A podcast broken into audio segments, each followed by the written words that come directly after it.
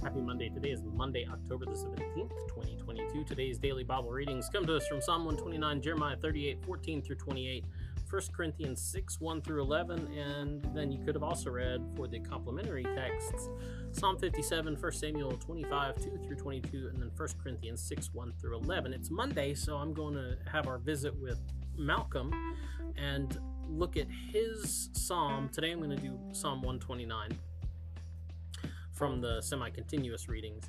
And we're going to look at Psalm 129 and then look at his sonnet uh, in response to that uh, for Psalm 129. And I'm going to butcher the Latin because it just wouldn't be Monday if I didn't butcher me some Latin. Saepe ec expugnaverunt.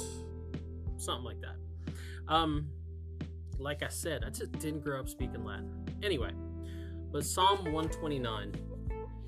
Uh, Psalm 129 is one of those psalms where, uh, once again, Israel is is crying out about the injustices done to them, um, and but they're putting their faith in God, the God of Israel, the God of Zion, uh, to to respond to them in their pain and suffering.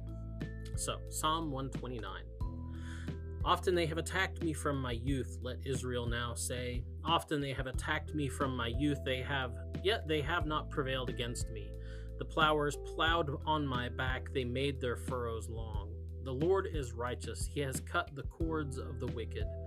May all who hate Zion be put to shame and turned backward. Let them be like grass on the housetops that withers before it grows up with which reapers do not fill their hands, or binders of sheaves their arms. While those who pass by do not say, The blessing of the Lord be upon you, we bless you in the name of the Lord. And now, Saepe expugnaverunt, Psalm 129 by Malcolm Guite.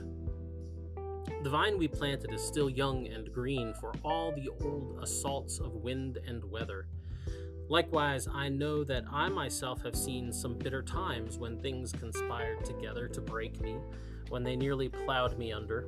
I understand this psalmist, and I'd rather complain to God than not, but still I wonder if he was right to call on God to smite his enemies, as though that holy thunder were just a private weapon, and the fight were always just, and God was on our side, and we were always only in the right.